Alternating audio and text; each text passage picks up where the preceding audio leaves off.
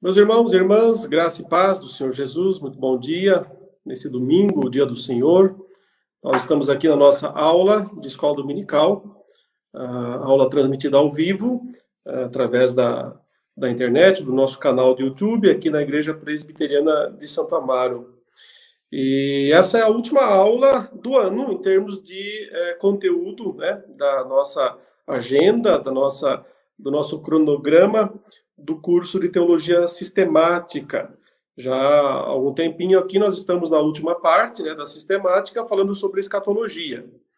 E hoje a gente vai falar sobre, uh, resumidamente, é claro, né, o objetivo aqui não é tratar desses assuntos uh, tão detalhadamente, é mais de forma panorâmica.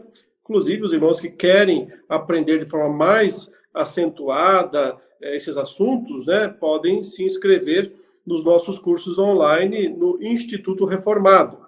É, lá no site institutoreformado.com.br, os irmãos encontrarão essas disciplinas que aqui são ofertadas, né? É, é, a gente faz um panorama, lá é, pode se inscrever disciplina por disciplina, ou seja, todas as disciplinas da teologia sistemática são, são nove né, que nós temos lá disponíveis, e uma delas é escatologia, que é o que nós estamos tratando aqui nesse momento. Quem se inscreve lá no Instituto Reformado no curso de é, Teologia Sistemática e pode cursar todas essas disciplinas, também recebe um kit de livros grátis. Né? Então, entra no site lá, se você quer é, estudar com mais uh, profundidade. Lá também você pode fazer perguntas diretamente para mim através do fórum. Né? Eu respondo as suas perguntas pessoalmente.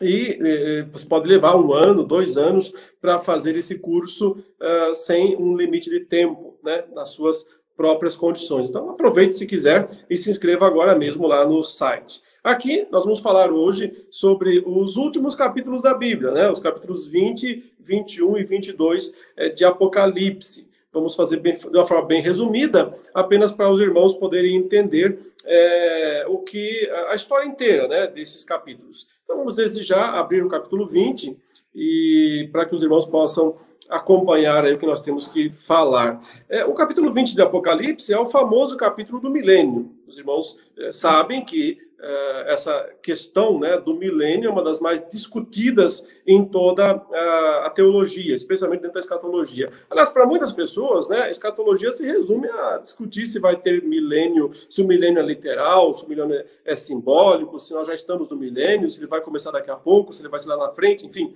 É, mas como os irmãos observaram aqui, eu espero né, que tenham visto, é, não é um assunto preponderante, não é um assunto primordial da escatologia. Tem muita coisa a mais né, para estudar e de grande importância para a nossa vida do que é, tão somente saber se vai existir um milênio literal lá na frente ou não. Bom, só para os irmãos entenderem né, esse assunto, é, existem várias posições é, que defendem ah, épocas diferentes para o cumprimento do milênio. Uh, provavelmente a mais conhecida das posições, né, é, boa parte dos crentes é, vê dessa maneira, ou foi ensinado, né, foram ensinados assim, uh, acreditam que o milênio será um reino terreno. Né? Uh, Jesus vai reinar aqui neste mundo por mil anos com o, o seu povo, né, sobre as nações, sobre o, as pessoas que continuarem vivendo aqui nesse mundo. Essa posição é chamada de pré-milenista. Por quê? Porque nós estaríamos agora vivendo a época anterior ao milênio, por isso pré-milênio. Né? O, o, milênio, para essas interpretações, começaria é, na segunda vinda de Jesus. Aí, entre os pré-milenistas, se dividem em dois grupos. Os que ah, ah, veem ah, um período mais é, complexo, por assim dizer, então, né, começando, que é o chamado pré-milenismo dispensacionalista, que acredita que quando Jesus voltar, é a volta secreta, já abordei bastante isso né, nas aulas anteriores, e que Jesus viria só até as nuvens, e que então resgataria a sua igreja da terra para ter sete anos de tribulação aqui nesse mundo. Nesse tempo, Jesus iria para o céu, ficaria com os discípulos, né, com a igreja no céu, depois ele volta, depois dos sete anos, e aí é que começaria o milênio. Então, tem esse intervalo de sete anos entre a vinda secreta de Jesus nas nuvens e o começo da, da, do milênio sete anos depois, né? os chamados sete anos de tribulação. Uh, os pré-milenistas uh, chamados de históricos, eles não acreditam nisso. Eles entendem que uh, quando Jesus volta, né, da, na segunda vinda de Jesus, não tem um intervalo de sete anos. Já imediatamente começa o milênio né, todo mundo ressuscita e uh, vão todos habitar, viver no milênio logo depois da volta de Jesus. Então, esses são os dois tipos de pré-milenismos. Né? Eles se diferenciam apenas por essa questão dos sete anos de tribulação. Né? É, tem outros, outros aspectos também diferenciais, mas basicamente esse é o principal. Os dois grupos acreditam que o milênio, o reinado milenar de Cristo, vai acontecer na volta de Jesus. E, por outro lado, existem outros dois grupos que são chamados de amilenistas e, e, e pós-milenistas. Né? Que para esses dois grupos, o milênio não é exatamente literal. Né? O milênio existe, o reinado milenar existe, mas ele não é exatamente literal como os pré-milenistas acreditam.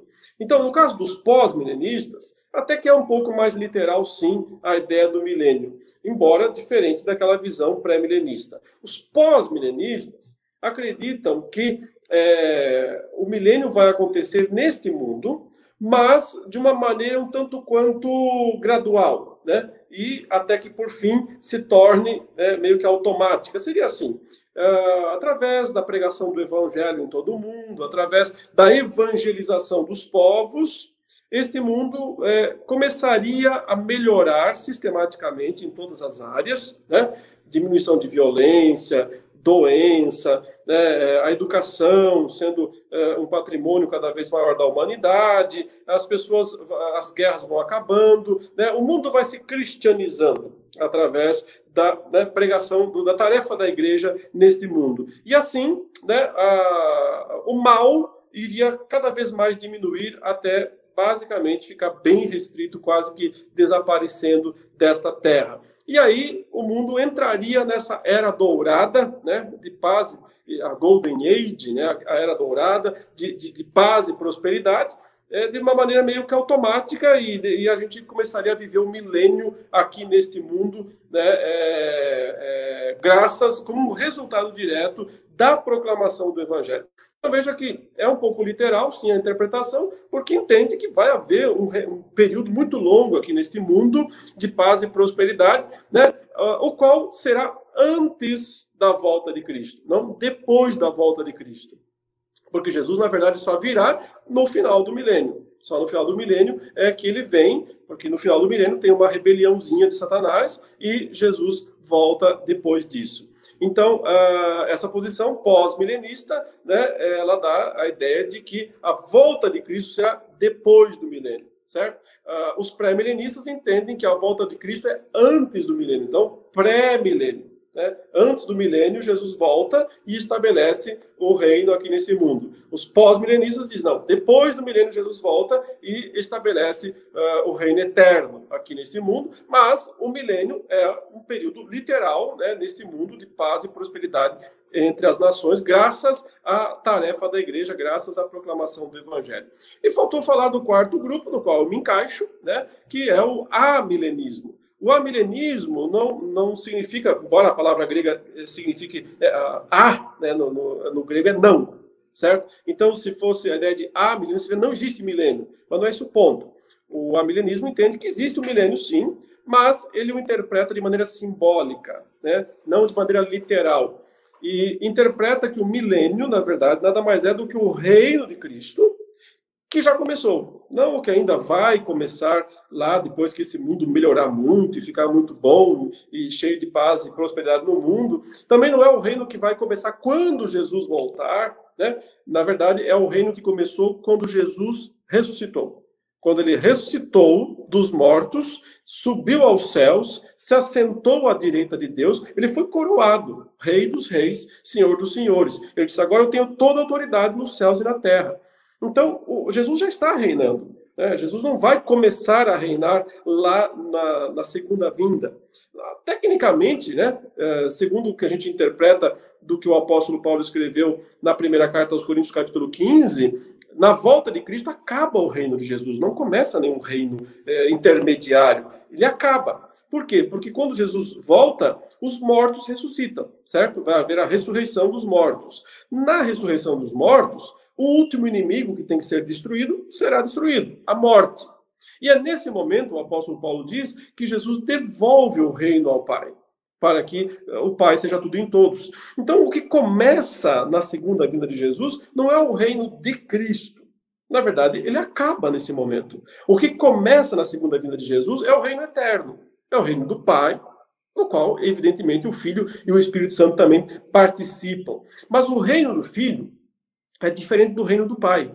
Porque o reino do filho significa o momento em que o filho está sozinho, né, governando todas as coisas, para esmagar os seus inimigos, para colocar todas as coisas debaixo dos seus pés, né, para poder é, é, é, esmagar a morte, em última instância, que ele vai fazer na volta dele, na segunda vinda de Jesus. O apóstolo Pedro, lá em Pentecostes, quando ele interpretou né, o Pentecostes como o início desse reino, ele, ele interpretou dessa maneira, dizendo que ali estava começando, ele disse que ali no Pentecostes, quando o Espírito Santo desceu sobre os discípulos, logo após a ressurreição de Jesus, né, logo após a ascensão de Jesus, porque esses eventos estão todos interconectados. A morte de Cristo, a ressurreição de Jesus, a ascensão de Jesus e o derramamento do Espírito Santo são todos eventos interconectados. Né? Então, quando ele completou essa, eh, essa série de eventos, morreu, ressuscitou, subiu aos céus e derramou o Espírito, o reino dele está estabelecido.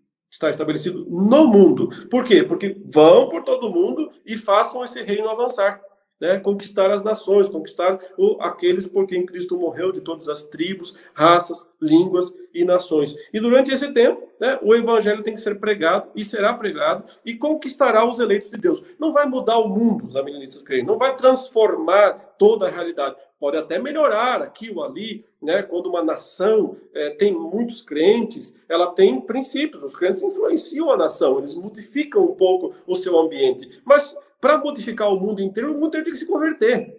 tinha que se converter o mundo inteiro. E não tem promessa bíblica para o mundo inteiro se converter. Por isso, né, por mais que eu admire algumas posições pós-milenistas, mas é uma posição totalmente incompatível com a palavra de Deus, com o que está revelado. Deus teria que salvar o mundo inteiro, né, para que o mundo inteiro mudasse. Como nunca né, o mundo inteiro será mudado, né, não será salvo, mas apenas uma parte, só os eleitos, então eles conseguem até mudar um pouco a sociedade que os cerca, mas nunca conseguirão mudar a, a sociedade inteira, né? Até porque a missão deles não é mudar paredes, não é mudar instituições, a, a, a missão deles é preparar as pessoas para o céu, né? Para o novo céu e para a nova terra. Bom, Jesus começou a reinar, o apóstolo João, ou melhor, o apóstolo Pedro disse lá em Atos 2, porque ali ele falou estava se cumprindo o que Deus prometeu a Davi, que um dos seus descendentes se assentaria no seu trono. Veja que interessante, né? Uh, os irmãos pré-milenistas, eles ficam esperando o momento em que Jesus vai é, reinar no trono de Davi, que, para depois da volta de Jesus, né, da segunda vinda. Eles ficam imaginando que Jesus então vai se assentar num trono lá em Jerusalém, o trono de Davi, e vai reinar sobre Israel, e vai reinar sobre o mundo inteiro com os crentes lá. Eles ficam sonhando com esse dia, né? Mas se esquecem ou não percebem que Pedro disse lá em Atos 2 com todas as letras que isso começou quando Jesus subiu aos céus. Quando ele subiu aos céus, ele se assentou no trono de Davi. Ele se assentou né, no trono nas alturas. Esse é o verdadeiro trono de Davi. Né? Muito maior do que um trono ali em Israel poderia ser. Ele está reinando sobre céus e terra, comandando os anjos, comandando os demônios, comandando céus e terra. Né? Tudo está debaixo do seu poder e da sua autoridade. Então, para esclarecer, né, quando é que começa o reino é, milenar, o reino intermediário? Né? Começa com a vitória de Cristo sobre Satanás, a qual aconteceu na cruz do Calvário, na ressurreição e na ascensão de Jesus. Agora vejam o texto do capítulo 20 de Apocalipse, né? Porque muitos acham que está é, tá, tá fazendo, dizendo respeito ao futuro, ao momento quando Jesus voltará. Mas nós entendemos que ele diz respeito ao passado, ao que já aconteceu. Essas descrições simbólicas aqui não, não são literais, né? Então vi descer do céu um anjo que tinha na mão a chave do abismo e uma grande corrente. Ele segurou o dragão, a antiga serpente, que é o diabo, Satanás, e o prendeu por mil anos. Lançou-o no abismo, fechou e pôs selo sobre ele, para que não mais enganasse as nações até se completarem os mil anos. Depois disso, é necessário que ele seja solto por um pouco de tempo. Então, veja, claro, o simbolismo da literatura apocalíptica, se ele for tomado literalmente, é claro que ele vai é, nos conduzir por um caminho que você vai pensar que isso é literal, né? Ah, tem um dragão, tem uma serpente, ele foi colocado no abismo, prendeu ele com correntes. Mas Satanás não é nem um dragão literal, nem uma serpente literal, não tem corrente física, né, material terreno é, que possa prendê-lo. Então, isso não é uma descrição literal, não deve ser lido literalmente, deve ser interpretado no seu simbolismo. Simplesmente o que o texto está dizendo é que houve um acontecimento houve um evento que restringiu Satanás, colocou ele sob restrição, certo? E o texto diz exatamente qual, que tipo de restrição foi imposta sobre Satanás. E a restrição está aí, né, é, no versículo 3, quando fala assim: para que não mais enganasse as nações. Para que não mais enganasse as nações. Então aqui está o ponto. Foi isso exatamente o que o, o, o diabo né, perdeu, a restrição que foi imposta sobre esse enganar as nações, irmãos. Né? Esse enganar as nações simplesmente significa é, é, que ele não pode mais fazer o que ele sempre fez durante é, toda a história, desde o começo da história da humanidade. É, quando as nações surgiram, porque já que o texto menciona nações, né? quando as nações surgiram? Elas surgiram na Torre de Babel quando o Senhor separou as línguas, separou os povos, dividiu as nações. Ali nesse momento, Deus escolheu uma nação para si, né, através de Abraão. Ele formou essa nação e deixou as demais nas trevas, deixou as demais na escuridão, por causa do pecado, por causa que né, ele amaldiçoou as nações ali na Torre de Babel. Quando ele as separou, as confundiu, isso significa que as nações ficaram sob o poder de Satanás, ficaram sob o engano de Satanás. Mas, ao mesmo tempo, Deus foi lá tratar com a sua nação, que ele formou, que ele criou, que era a nação de Israel, certo? Através de Abraão. Abraão, sai da tua terra, da tua parentela e vai para onde eu vou te mostrar uma terra, e eu vou fazer uma nação de você, e eu vou engrandecer essa nação, e aí vem o propósito final. Através dela, eu vou abençoar as outras nações. Então Deus já estava prometendo o um momento em que ele resgataria as outras nações das trevas né, da escuridão, do domínio do próprio Satanás. Quando se daria isso? Em algum momento na frente, quando o descendente prometido viesse. O descendente que já foi prometido antes disso, lá em Gênesis 3, para ferir a cabeça da serpente. A serpente, certo? Ferir a cabeça dela. Ou seja, impor essa restrição, essa derrota sobre a antiga serpente, que é o diabo e Satanás. Quando aconteceria isso, então? Quando Jesus viesse ao mundo e morresse pelos pecados.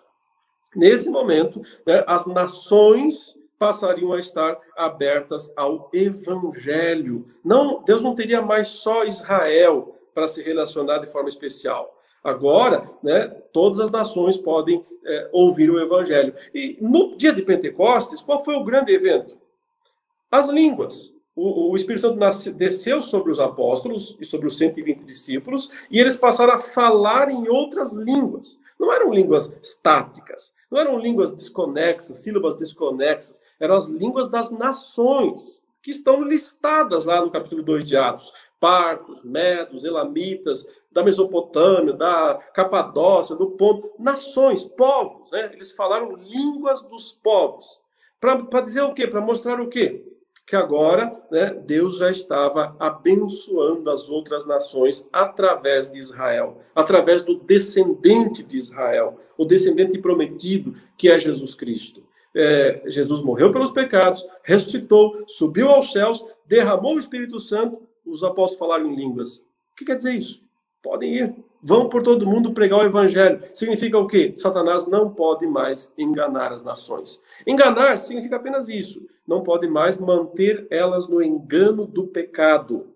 Não pode mais enganar, é, mantê-las no engano né, da, da, uh, da queda. Porque o evangelho agora vai para as nações livremente para reverter isso. Não quer dizer que vai reverter automaticamente, né? É o evangelho sendo pregado. Quem, quem crer e for batizado será salvo. É assim que funciona. Não é que todo mundo vai ser salvo, não é que todas as nações vão ser salvas. Quem crer e for batizado, esse é que é salvo, esse que é tirado do império das trevas, mesmo o diabo tendo sido preso, o império continua.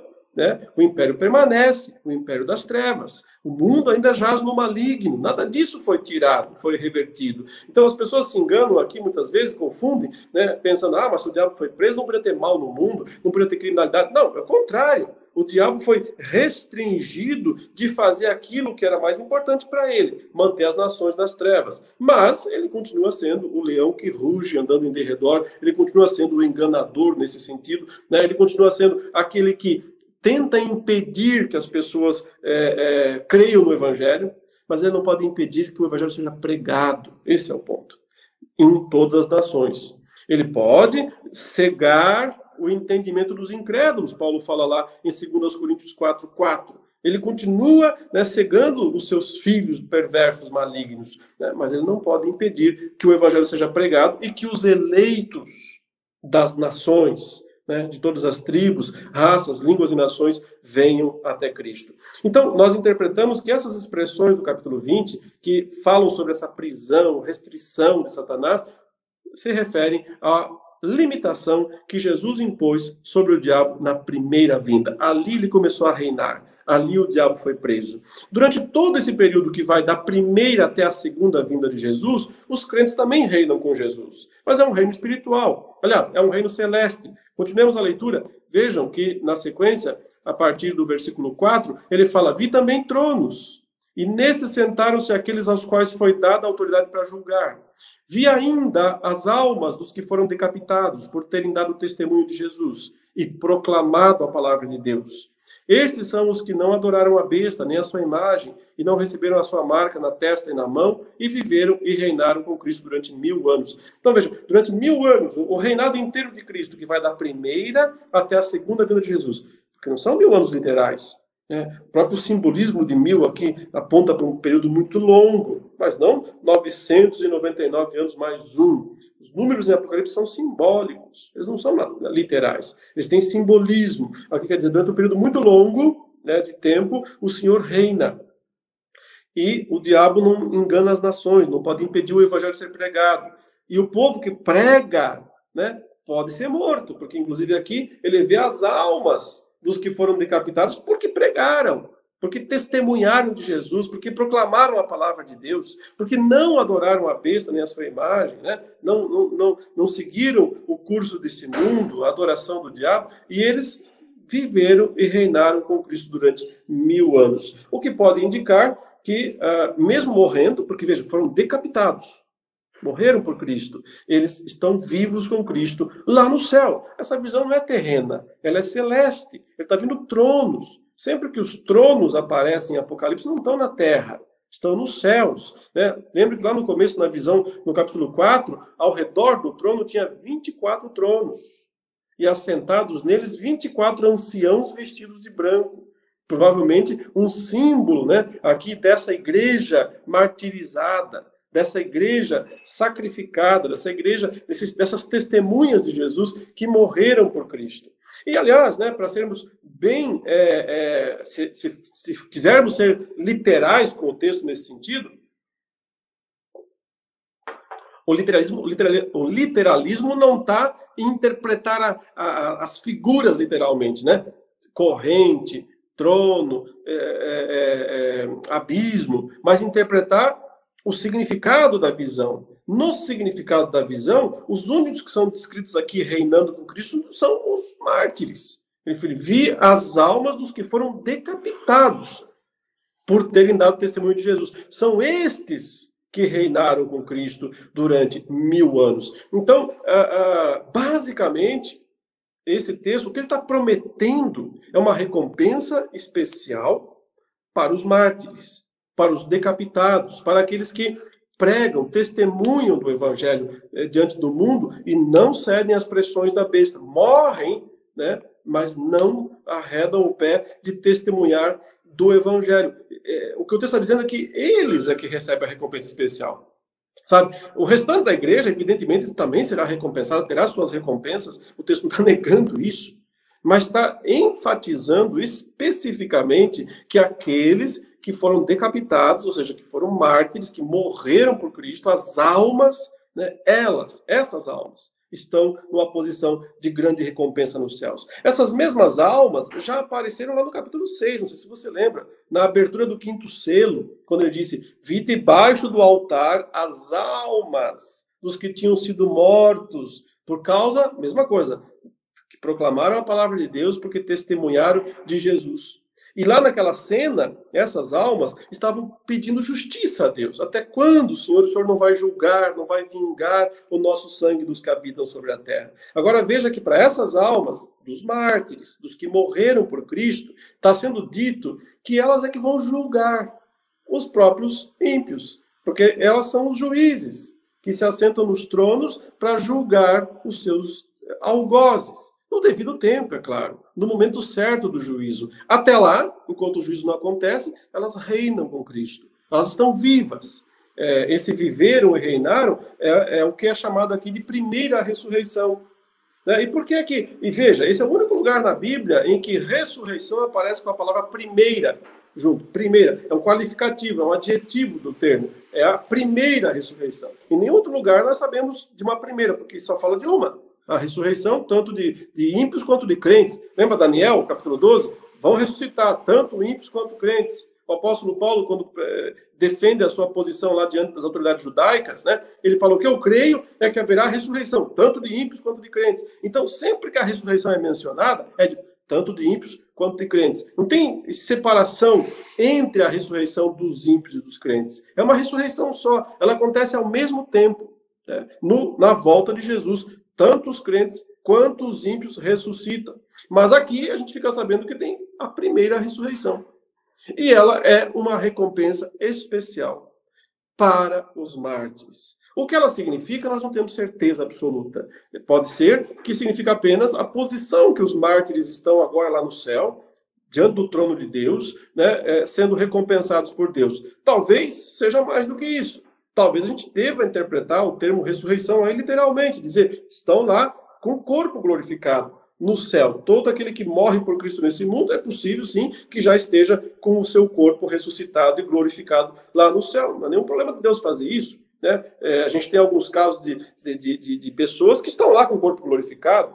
Enoque, que não viu a morte, foi transladado. Ele tem que estar no céu com o corpo glorificado. O próprio Jesus está no céu com o corpo glorificado. E ele é o primeiro dos mortos o primogênito dos mortos. Veja, o primeiro.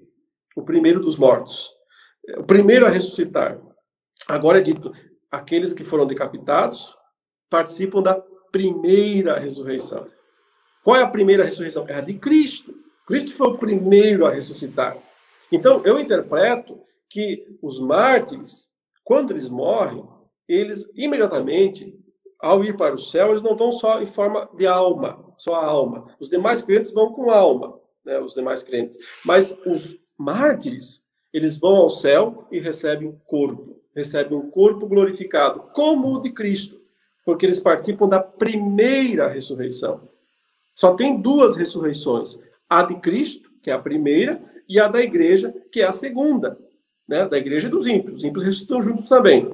Então, quando é dito que os mártires participam da primeira ressurreição, eu interpreto da seguinte maneira: é porque eles têm uma antecipação. Eles são contados já com Cristo. E por quê? Lógico, porque eles passaram pela mesma situação de Cristo. Foram mortos, como Cristo foi, né? de certa forma, sacrificados, né, como Cristo foi, e ressuscitam do mesmo modo que Jesus ressuscitou. Uh, sabe, não tem essa questão de, ah, então quer dizer que o corpo do Marte não está mais ali nesse mundo.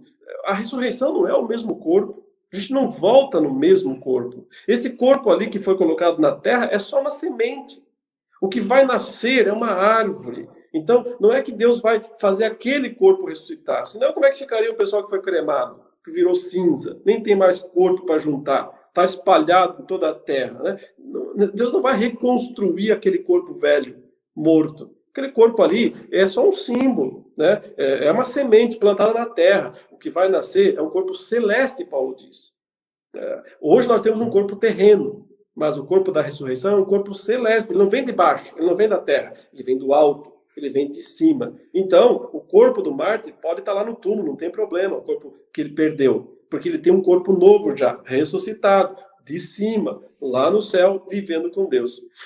De qualquer forma, né, essa é uma teoria. Se não é uma ressurreição literal, né, então ele está lá, o mártir, a sua alma está lá diante do trono de Deus, já no trono, reinando com Cristo por mil anos. Os demais crentes estão numa boa também, estão é, é, nessa posição de, de glória nos céus, mas provavelmente não na mesma posição que os mártires se encontram, porque esse texto de Apocalipse 20 está falando apenas dos mártires. Então, veja, não tem nada nesse texto aí sobre um reino Israel, ah, Jesus sentado no trono lá em Jerusalém. Onde é que está no, texto qualquer referência a isso?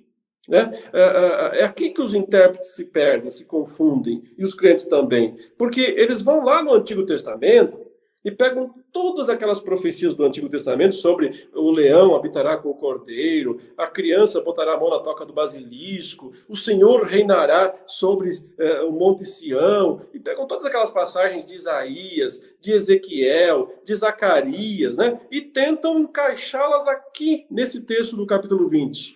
Mas a pergunta é: que referência existe aqui no capítulo 20 para aquelas profecias?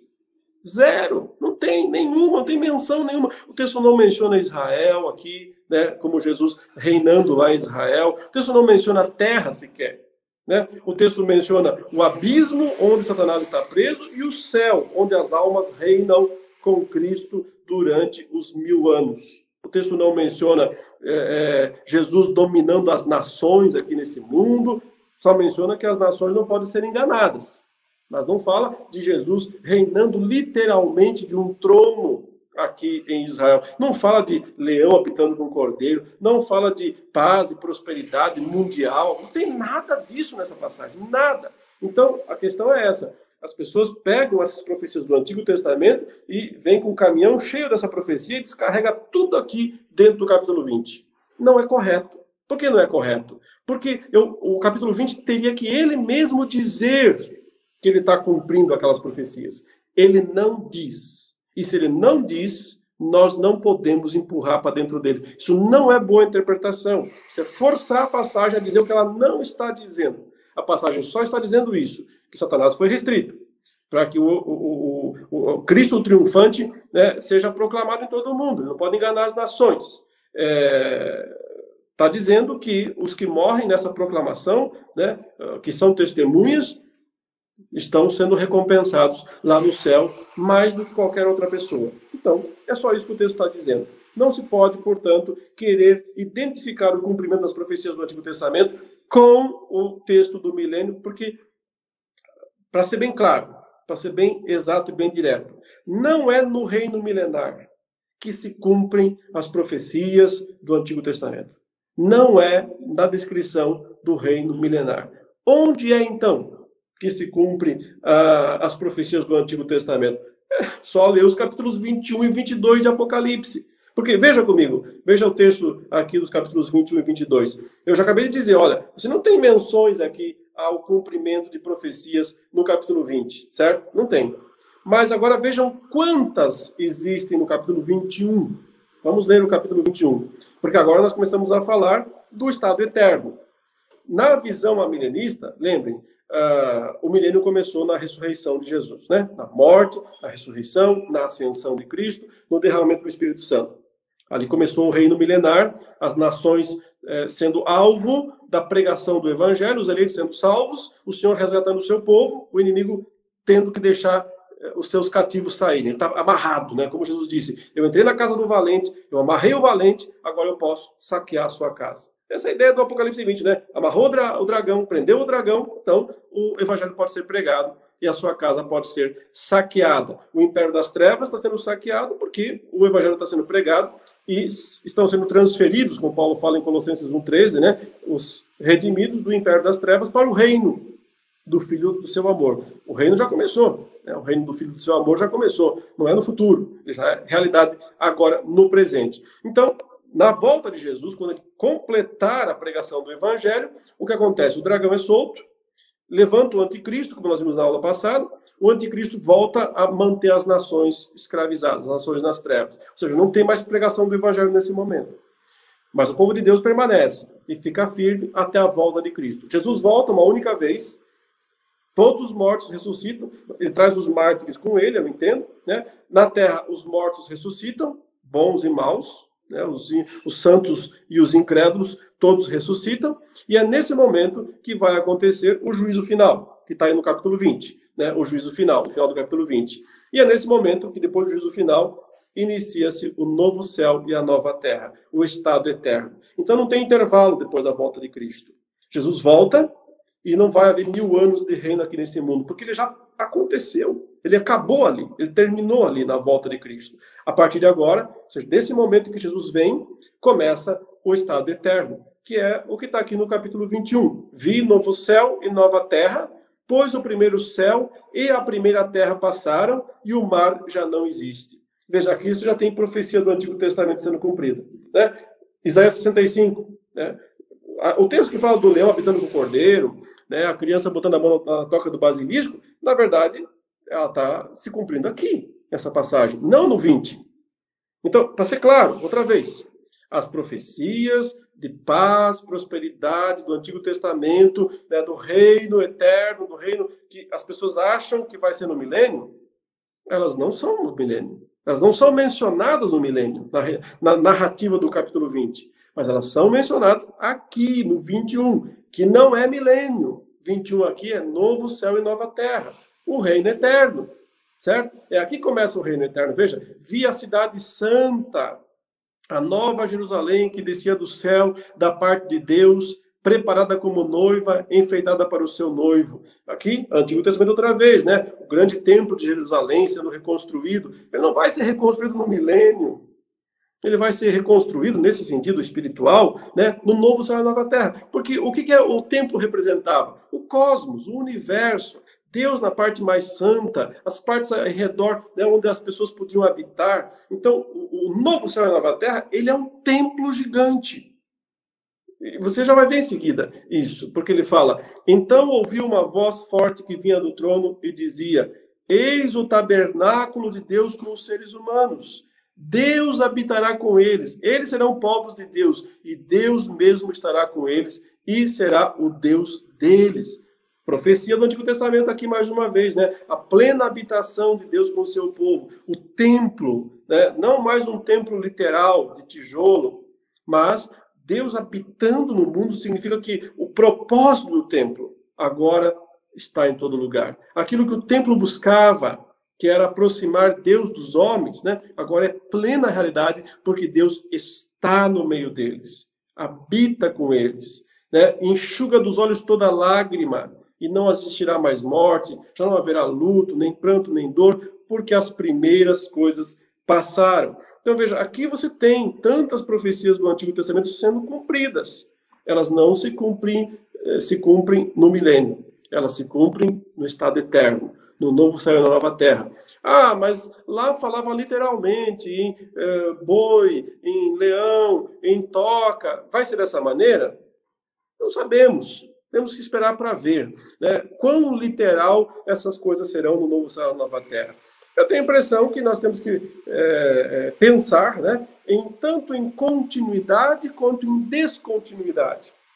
Ou seja, muitos elementos da, da era atual eles entram no mundo vindouro, né? sendo aperfeiçoados, sendo redimidos, e continuam no mundo vindouro. E deve haver coisas novas também, coisas maiores, coisas inimagináveis que Deus preparou para nós nesse mundo vindouro. Então a gente não tem que se apegar nem uma coisa nem outra, nem dizer que vai ser totalmente diferente da era atual, mas também não pode dizer que vai ser totalmente igual. Né? É, então, continuidade e descontinuidade. Veja aqui algumas descontinuidades. Não há mais morte, não há luto, não há pranto, não há dor. Então, isso não existe mais. Isso existe hoje mas não existirá no mundo vindouro.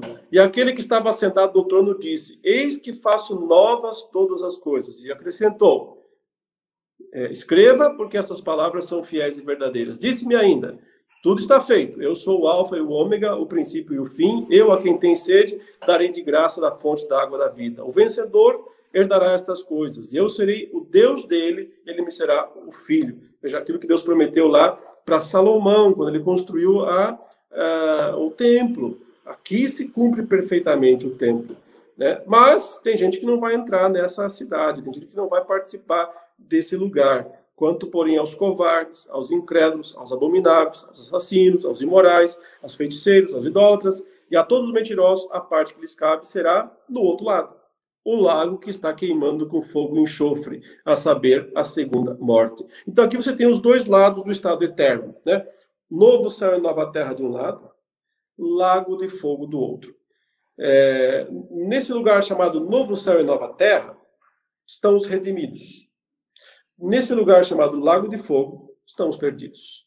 E ali não é, é intermediário, né? ali é para todo sempre. É assim que as pessoas existirão para todo o sempre.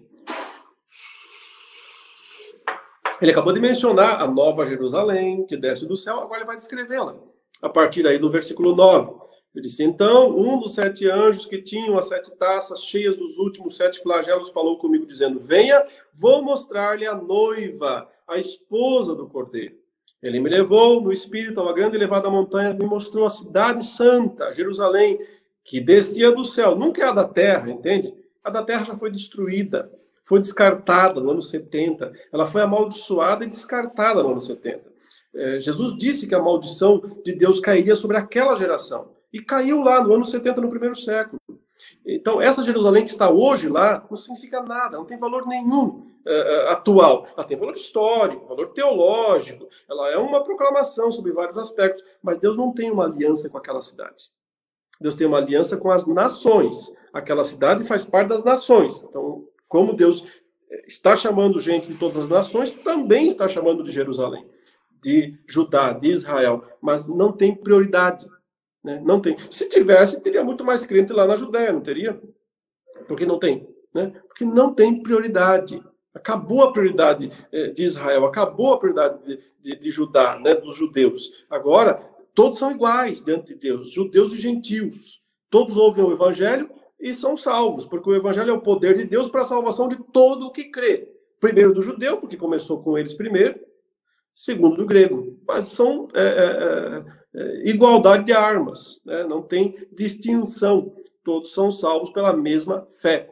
Essa cidade, a Nova Jerusalém, não é a Jerusalém desse mundo, né? é, na verdade, povo, é a noiva do Senhor, é a igreja descendo dos céus, essa é a ideia, né? vindo com o Senhor habitar é, neste mundo. Porque céus e terra, nesse momento, se eu interpreto corretamente essa, essa, essa visão, eles estão se unindo.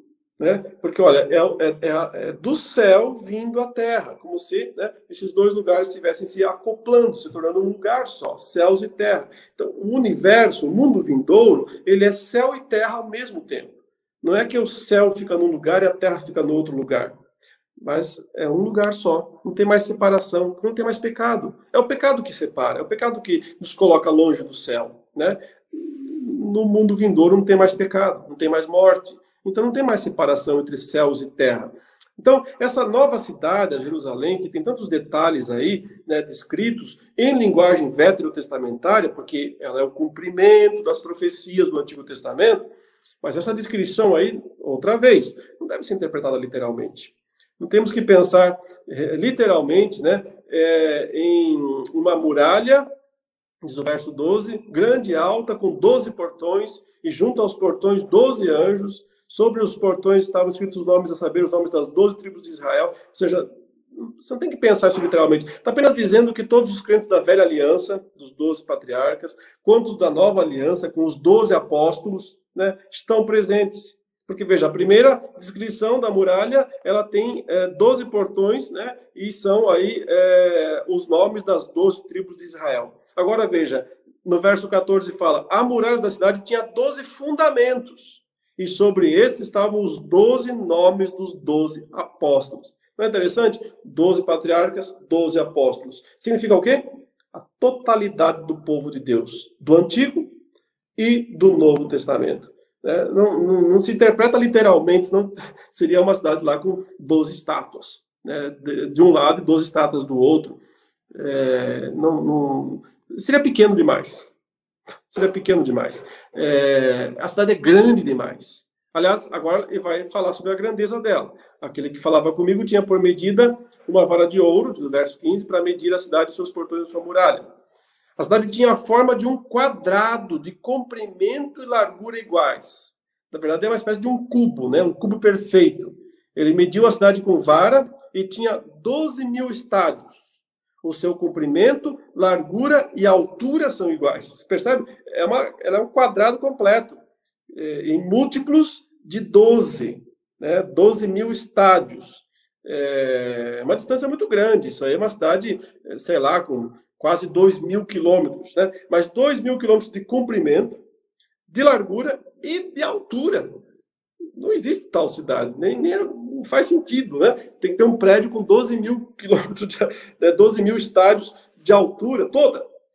Por que esse cubo 12, 12, 12, né? Porque, é, primeiro, 12 é o número da igreja, tanto do Antigo quanto do Novo Testamento. Segundo, é uma reminiscência do próprio Santo dos Santos, que também era um cubo exato né, com medidas exatas. Mais uma vez, o que está em destaque aqui é a presença de Deus no templo, que não é mais um templo físico, né? É, o templo agora é tudo.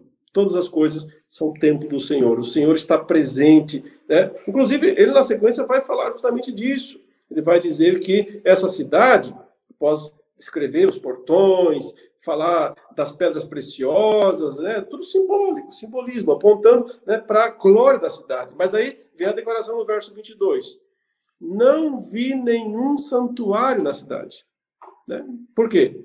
Porque o seu santuário é o Senhor, o Deus Todo-Poderoso, e o Cordeiro, Pai e Filho. A cidade não precisa do sol nem da lua para lhe dar claridade, pois a glória de Deus a ilumina e o Cordeiro é a sua lâmpada. As nações andarão mediante a sua luz, e os reis da terra lhe trazem a sua glória. Você percebe? Tem alguma coisa a mais aí. Nações, reis da terra. Como isso vai funcionar, nós não sabemos. Mas não é milênio. Tá? É o estado eterno.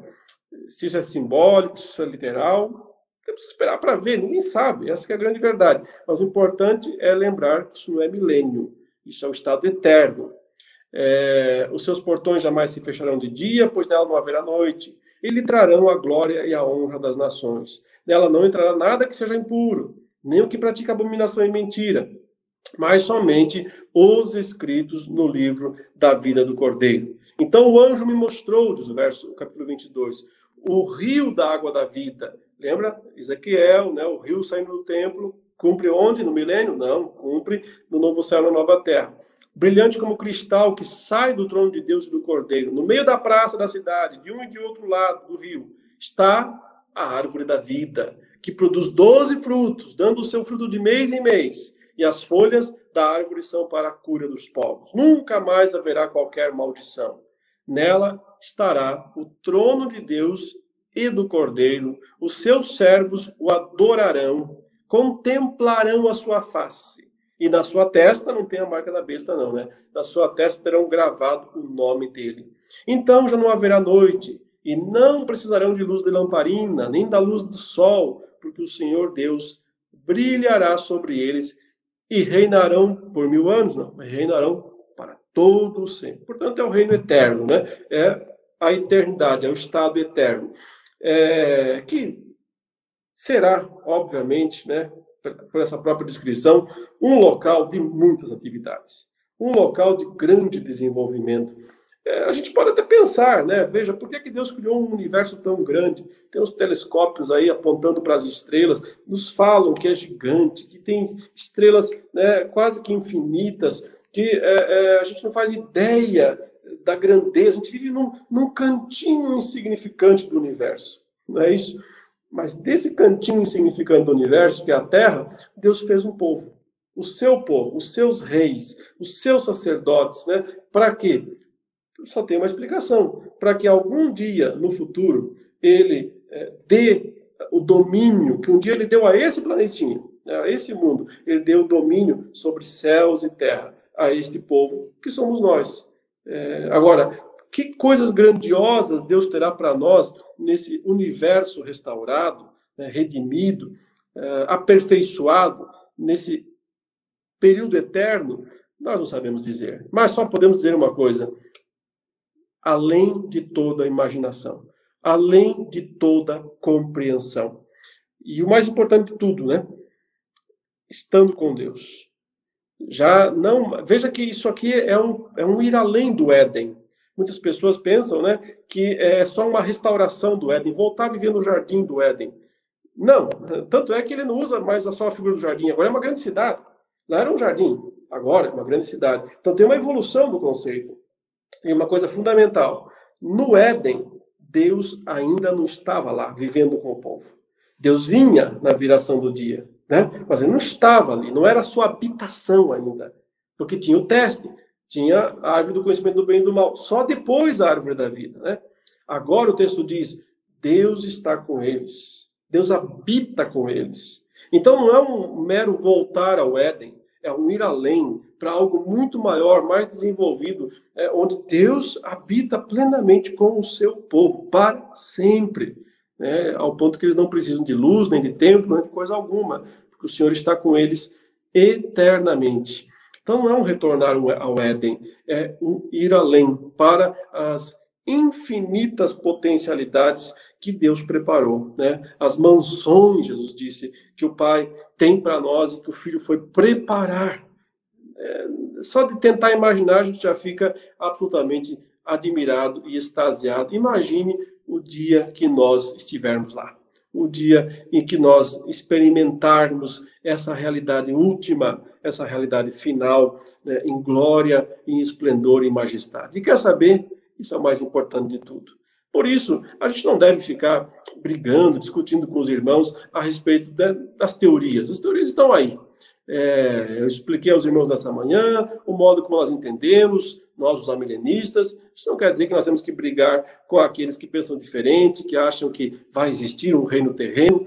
A nossa interpretação não faz sentido um reino terreno depois da volta de Jesus. Né? É desnecessário, é impróprio, não faz sentido nenhum. Mas né? Deus é o Senhor. Se ele quiser fazer, brigar com ele, é que nós não vamos. Né? Agora, nossa expectativa não é por um reino terreno aqui nesse mundo. Se tiver, ele vai ser só um atraso. Né? Só um atraso, um tempo a mais, porque o que nós queremos mesmo é quando, de fato, né, na sua plenitude, Deus habitar com o seu povo. Né? O Pai, o Filho e o Espírito Santo, na pessoa de Cristo, na pessoa do Filho, mas essa habitação plena, quando não há mais morte, que nas teorias do milênio sempre vai continuar havendo morte ainda nesse mundo.